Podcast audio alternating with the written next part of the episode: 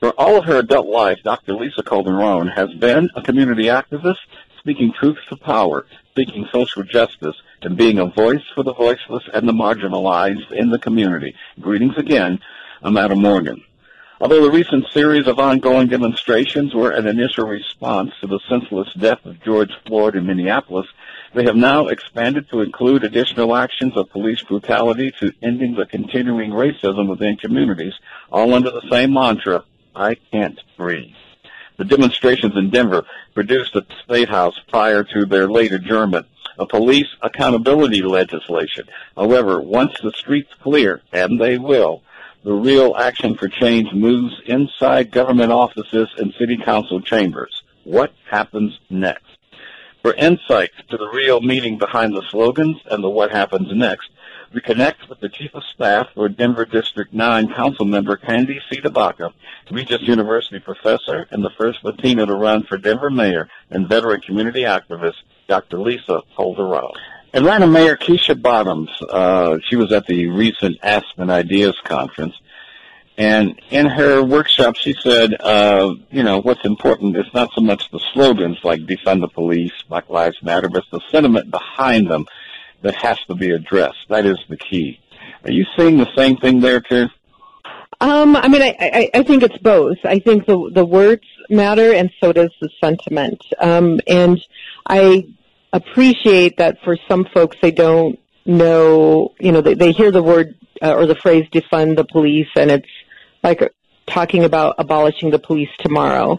So I do think that there are terms that do need to be unpacked because I think that that's not necessarily where most people are, although there are some folks who, you know, would like to envision a world without the police, and I think that that is uh, a lofty um, goal to think about because that would mean that we're we're safe in our communities, but we also need to rethink the concept of safety. I think it's a myth that the more police we have, the safer we are as a society. I mean, that just has not been borne out um, in our history of policing, which dates back back to slavery. So, you know, I know what, what we mean when we call for defund, defunding the police. We are talking about a um, reallocation of resources from the largest share of the general fund budget, which is 40% of the budget, more than any other, uh, you know, entity, department, initiative goes toward public safety, and a large majority of that goes to personnel. Um, I think what we've seen over time is the more uh, it's like you know, you if you build it, they will come uh, kind uh-huh. of effect. So the more officers you have, the more um, kind of reporting and response and all and all of that um, is going to happen. I think we've seen that with a um, recent vote by the Denver Public School Board to basically cut the contract with Denver Police Department.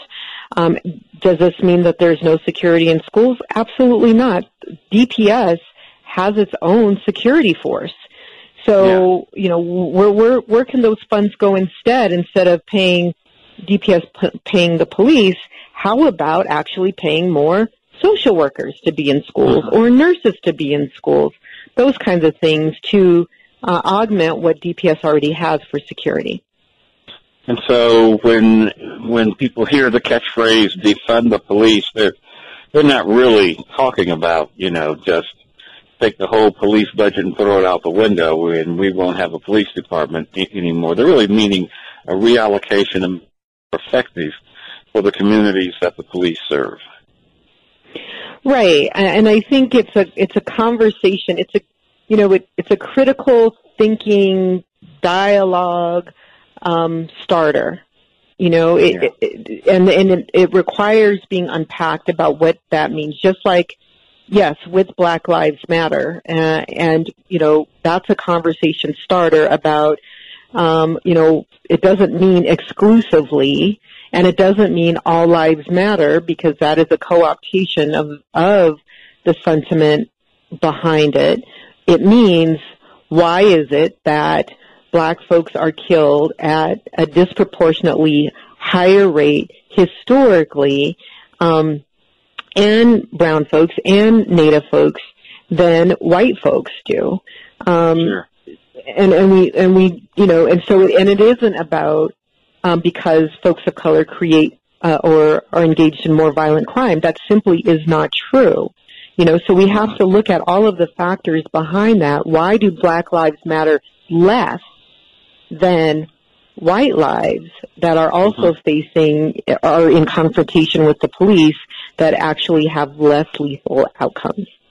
Yeah, yeah. How about the, the catchphrase "No justice, no peace"? Yeah, I mean, you know, so some people want to take that to to mean, you know, kind of a overthrow, and that's not what that means either. It means we will not rest until we get justice for um, you know, Philando Castile, George Floyd, Eric Garner, um, Tamir mm-hmm. Rice, Breonna Taylor, etc.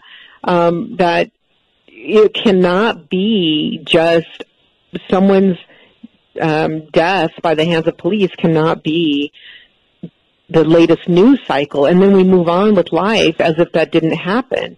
And there was a, a recent study that I heard about that every time uh, we see, in, in terms of folks of color, see the killing of a, a black person, uh, a brown person, that has reverberations throughout that entire community. That community has vicarious trauma just by witnessing that act. And the witnessing doesn't have to be, I'm standing there seeing it physically. It could be through the social media witnessing. And so, um, you know, there has to be an answer for that. And so, you know, one of the rallying cries around that is no justice, no peace. Um, so that when we say the, the, those phrases, people understand that we will not rest until we get justice through a myriad of, of forms, whether it's policy making, protest, changing the name Stapleton, um, and the other vestiges of uh, white supremacist um, uh, histories that have allowed a certain narrative to rise to the top um, that has devalued um, the lives of folks of color uh-huh. through a, a justice system that does not and has not seen us as fully human, again, dating back since slavery. Yeah, yeah, sure, because many times these things happen, and as you said, uh, after it gets quiet, everybody goes back to business as usual. And so what that really means is that you're going to still work outside and inside the system to get the change done. And, and, and, and people are going to hear about it until it gets take, taken care of. Right, and we need both. Uh, it's both and. It's not either or. It's not just protest and not, it's not just policy. It seems like we're seeing a lot of changes all of a sudden, and we are but those changes have been fought for for a long time. I mean, the movement yeah. was was ready. It had done its homework. It had looked at policing budgets. It had looked at how laws get get passed. Right? These are things that organizers do behind the scenes that get no press coverage. And so, you know, with with every tragic occurrence that have that has happened, you know, unfortunately, it also um, incremental change is possible um, so that it leads up to what seems like an explosion of change. But, yeah. you know, th- I've been doing organizing for, you know, very, very long time, really since I was a, a, a child um, through my mother, who was a community organizer. And I understand that, you know, progress is feels sometimes slow. People can get discouraged, but it's like slow, so slow, and then fast. That's the way it, it you know, it seems. So people don't see all of the, you know, the behind the scene, scenes uh-huh. negotiations that goes on to get us to this point that looks like overnight change. With um, Rodney King, a lot of people were in the streets after we all saw the video of the police brutality there and they were back in the streets again after the verdict of the trial. So should we be bracing ourselves for possibly the same thing after the trial of the officers regarding the uh, the George Floyd incident in uh, Minneapolis? Uh, I think it depends on what the outcome is going to be. Um, if it's an outcome of exoneration, you know, absolutely in, you know, in Minneapolis and, you know, the surrounding areas. I think what the question is, is this phenomenon across the nation like with George Floyd that occurred and was sustained. It wasn't just a one day, it wasn't a candlelight vigil one night and move on to the next story the next. It was right. sustained action and the action also then took is, is taking different forms, um, including branching off to you know protesting in city council meetings um, until you know recently when Denver Council you know now is moving to a virtual platform. Um, you know, in part to to I think stop the momentum that protesters had in organizing um, under the guise of a public you know public health, which is also uh-huh. important, but the timing is certainly suspect.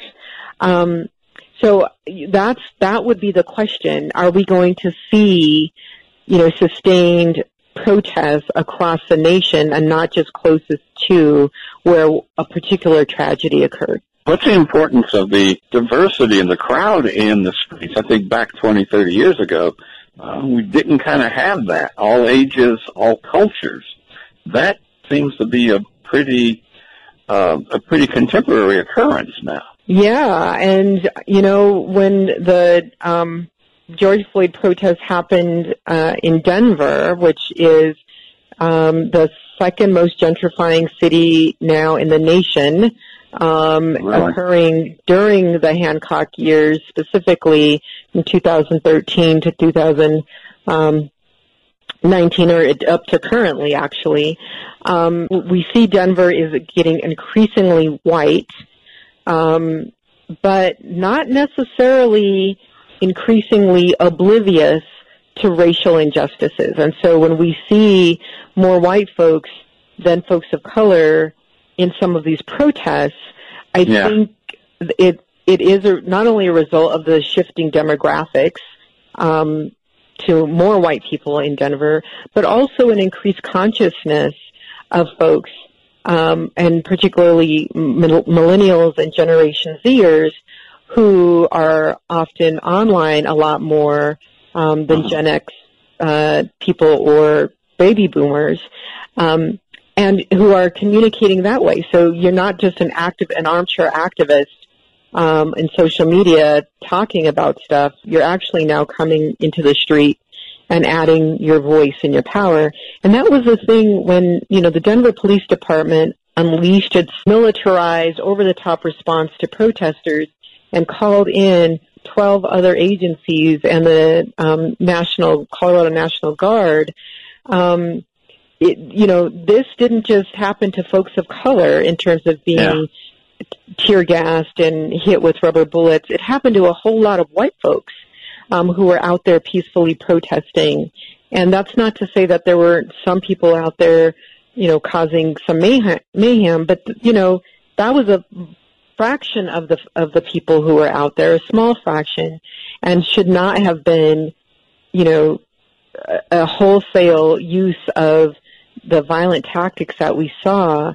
And so uh-huh. when you had, you know, this mass impact of white people being impacted too, then it, it really resonated for so many others. It's like, now I understand what you all were talking about. Now I understand the outrage of feeling, of being, of being the target of excessive force and, and feeling like no one is listening to you, not having a mm-hmm. sense of justice of you know losing losing an eye or losing your vision or being bruised and battered and becoming a statistic where no one cares about your story, or, or so it seems in city government. Um, that that recruited a whole lot of people to the movement. On this edition, it's a conversation with longtime community activist Dr. Lisa Calderon. Our focus is gaining a deeper understanding of the demonstrations that have been taking place and what lies ahead when the actions move from the streets to inside the policy rooms where it happens. We'll continue our conversation with her on our next edition. I'm Adam Morgan. Do keep in touch. On your game. And many thanks to you for sharing a few moments of your weekend with us.